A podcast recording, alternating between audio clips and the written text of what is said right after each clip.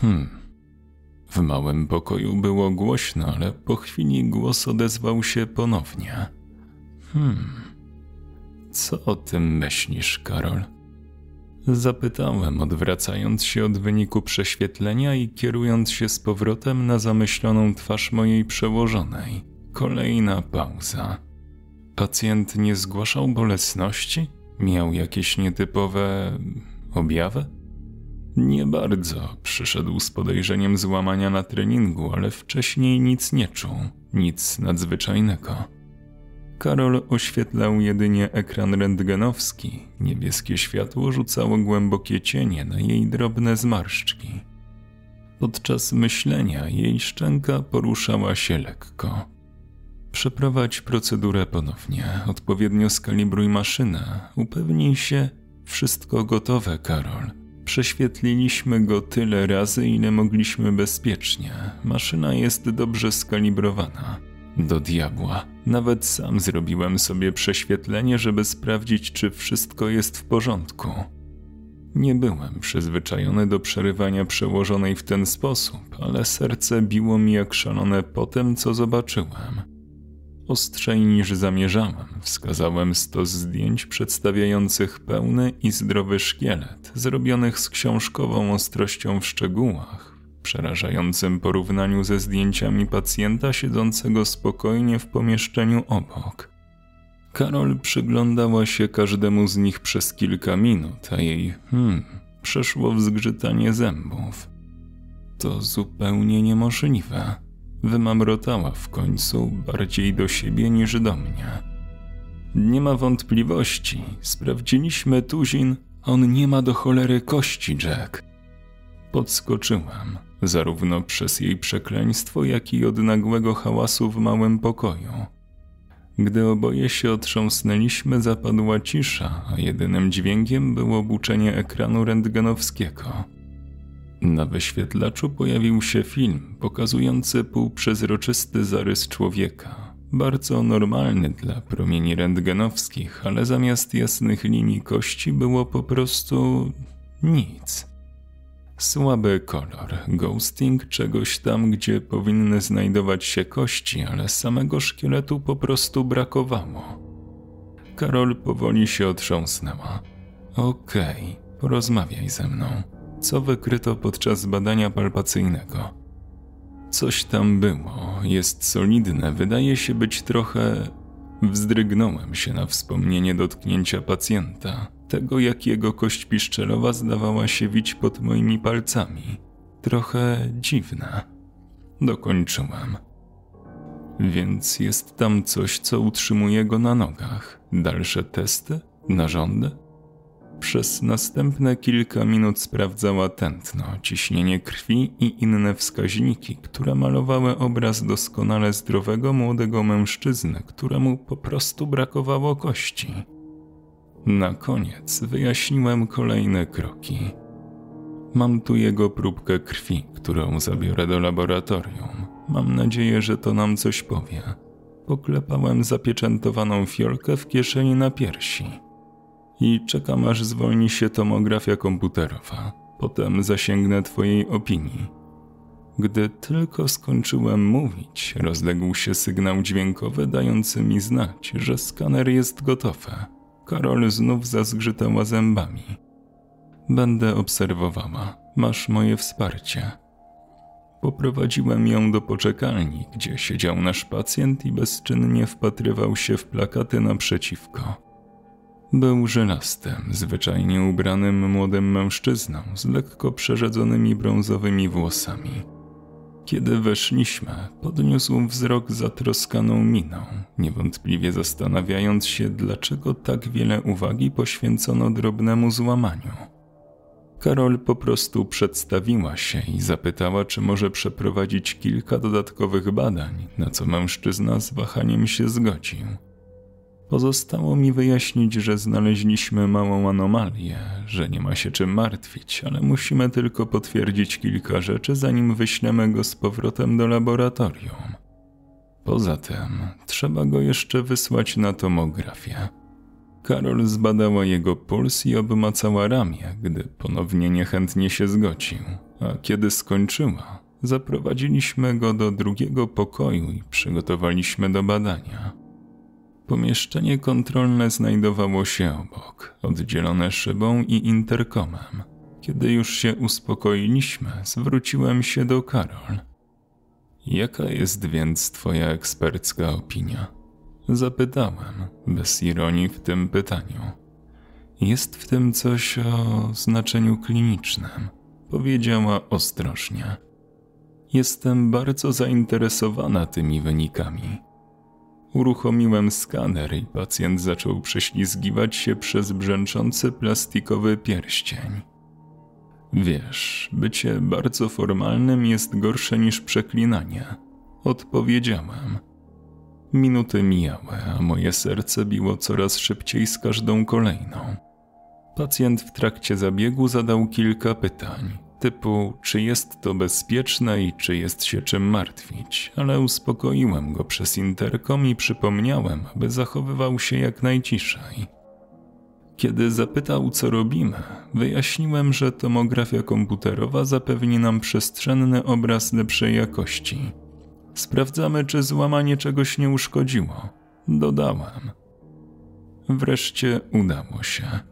Ledwo oddychając, wyświetliłem wyniki na ekranie, gdy Karol pochyliła się do przodu.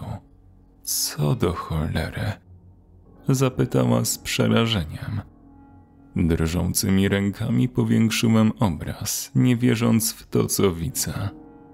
Karol powtarzała sobie to słowo w kółko, podczas gdy jej oczy pochłaniały horror na ekranie. Cholera, cholera, cholera.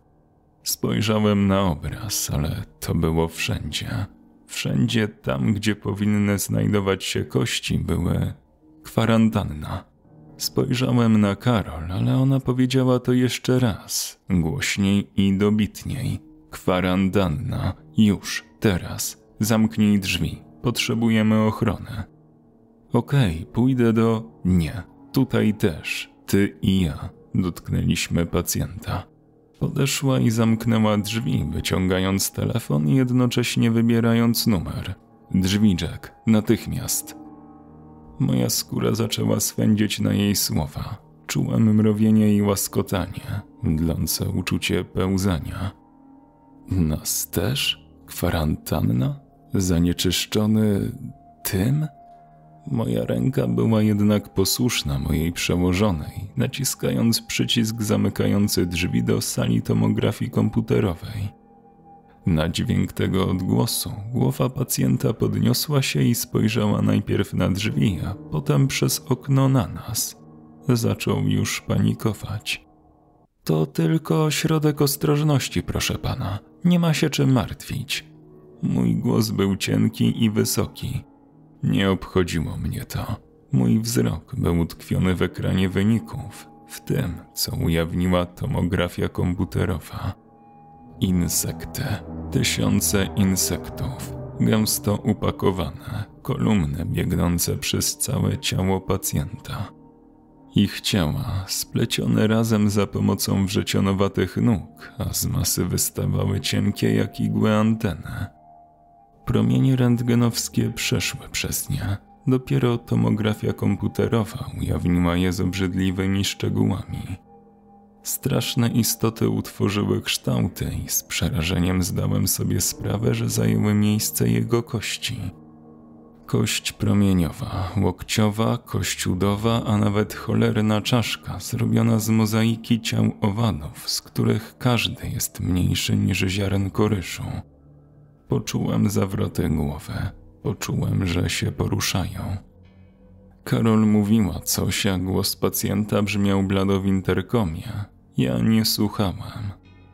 Zimne uczucie rozprzestrzeniło się po całym moim ciele, a umysł zaczął słabnąć. Nagle zwymiotowałem. Całkowicie nie trafiłem do kosza, ale udało mi się przynajmniej zwrócić na podłogę, a nie na sprzęt, po czym upadłem ciężko na ziemię. Ostry zapach żółci wypełnił pomieszczenie, potęgując chaos. Po chwili poczułem, że ktoś mnie podnosi i zobaczyłem, jak Karol pomaga mi z powrotem usiąść na krześle. Pozostań nieruchomo i oddychaj głęboko. Poinstruowała.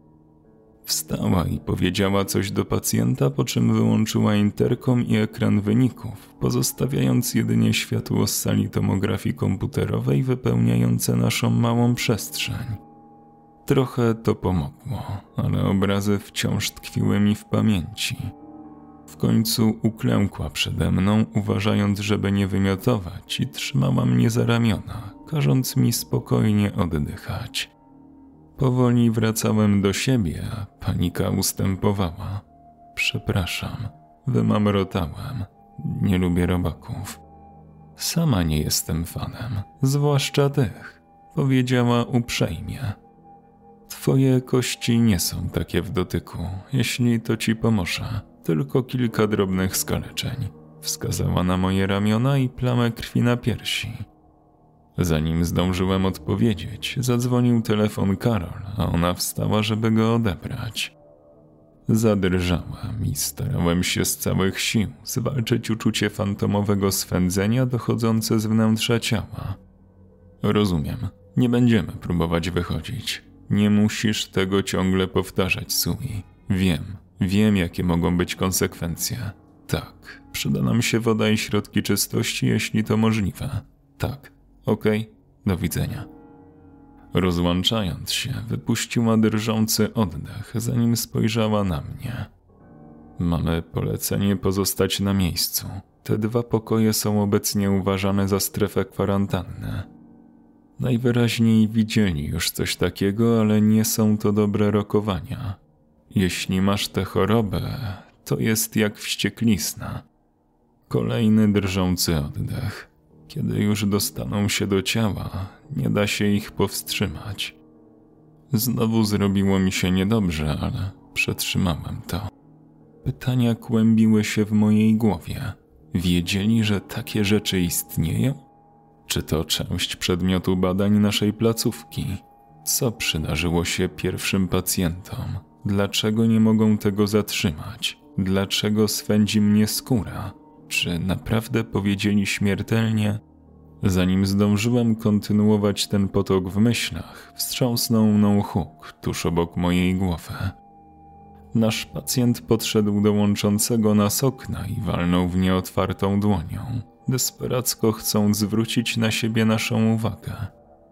Bez interkomu nie słyszeliśmy żadnych słów, ale wydawało się, że krzyczę. Jezu. Mruknęła Karol, wyraźnie również zaskoczona. Rzuciła jedno spojrzenie na moją twarz. Zostań tam, a ja zrobię wszystko, co w mojej mocy, aby uspokoić naszego pacjenta. Zarówno uspokojenie, jak i nasz pacjent wydawały się nieco puste w naszej obecnej sytuacji, ale nie protestowałem. Karol spędziła kilka minut, starając się uspokoić mężczyznę, po czym poddała się i usiadła obok mnie. Kiedy to zrobiła, pacjent ponownie zaczął uderzać w okno. Nie jest zadowolony, ale nic nie możemy zrobić, wyjaśniła ponuro. Pojawiają się pewne objawy, ból, panika, nudności. Nie powiedziałam mu jednak, co jest nie tak. Nie mogłam się z tym pogodzić. Przez cały czas mojej pracy z Karol nigdy nie widziałem, żeby wyglądała na tak zaniedbaną. Choć była gburowata, pomagała mi z pracą tutaj. Braliśmy na siebie odpowiedzialność zarówno za pacjentów, jak i za to, co zrobiliśmy.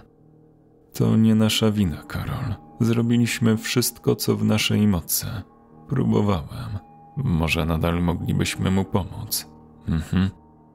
Mam na myśli testy czy coś. Może uda nam się naprawić to, co mu zrobili ci dranie na górze. To przykuło jej uwagę. Powoli podniosła wzrok i napotkała moje spojrzenie. Wszelka życzliwość i koleżeństwo zniknęły. Zamiast tego na jej twarzy pojawił się wyraz twardej jak stal pogardy. Jack, wiesz co tu robimy? To nasza wina. Ci dranie to my. Zrobiliśmy mu to.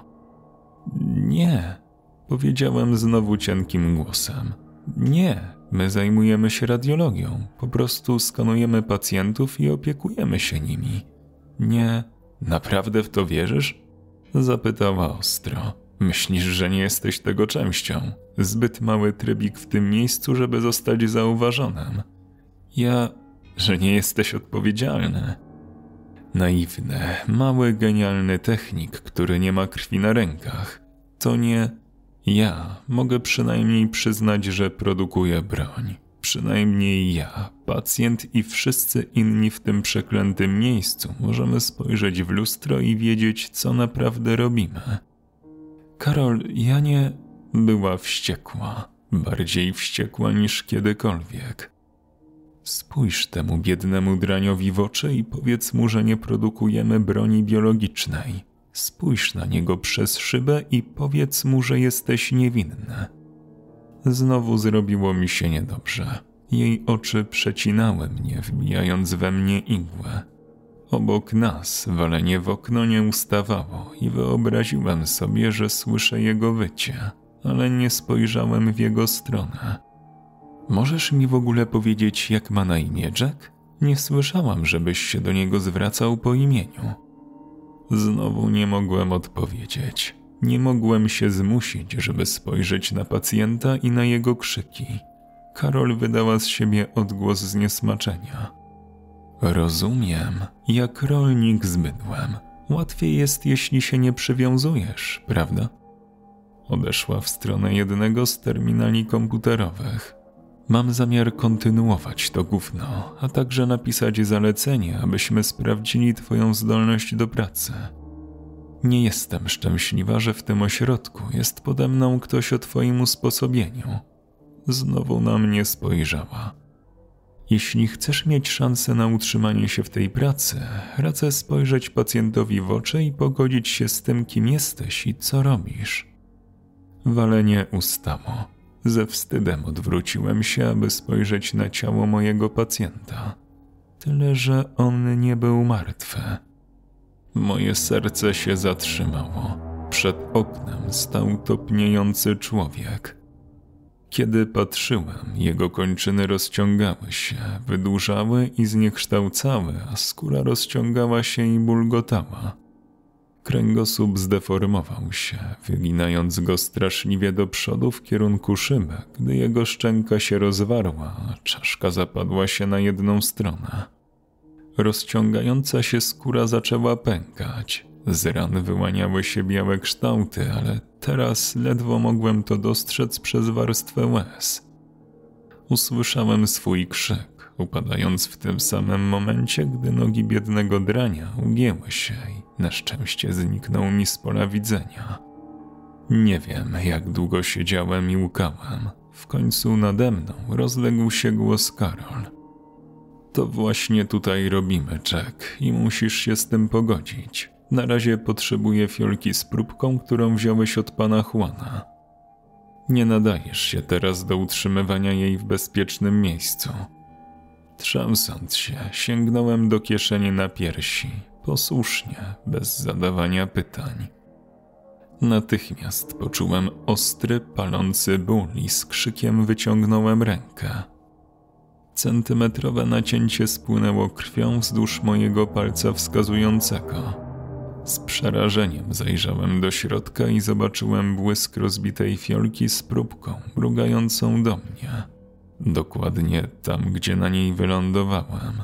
Przerażony spojrzałem na twarz Karol, z której odpłynął kolor. No dobrze, powiedziała, próbując mnie uspokoić. Okej, okay, okej. Okay. Zapytam, jakie są wektory transmisji tego konkretnego projektu. Ty pozostań nieruchomo. Daj mi znać, jeśli coś poczujesz. Po prostu skinąłem głową, nie mogąc mówić, desperacko próbując zignorować swędzenie wydobywające się z głębi mojego prawego ramienia, które powoli rozprzestrzeniało się w górę. Autor opowiadania Happy Cats for a Sad Girl. Tłumaczenie i opracowanie Quaderotas. Osoby wspierające powstawanie nowych treści to Kalusia, Syrenka Ladacznica, Alastor, Sebastian Król, Gregorikos, Mateusz Z, Wiktor Walczak, Milki Rainbow, Krzysztof Kozak-Ślęsak, Stary Trześwe, Magiczna Basia, Tommy Lee Jones, Adam Janasek, Mrs. Line 97, Adrian Masłowski, Iguro Obanaj, Czarna Polololo, Aleksni TV, Polish Sausage, Jurek Ziajko, Azza, XXKK Pitbullix, Maciek dwukropek D, Magda Grzegorzewicz, Chce śmierć, Paweł Łangowski, Drzewiaste, Seirio Gameplay, Bercik, Kasia Grzybowska, Ragnarok Floki oraz Lost Soul 82. Do usłyszenia.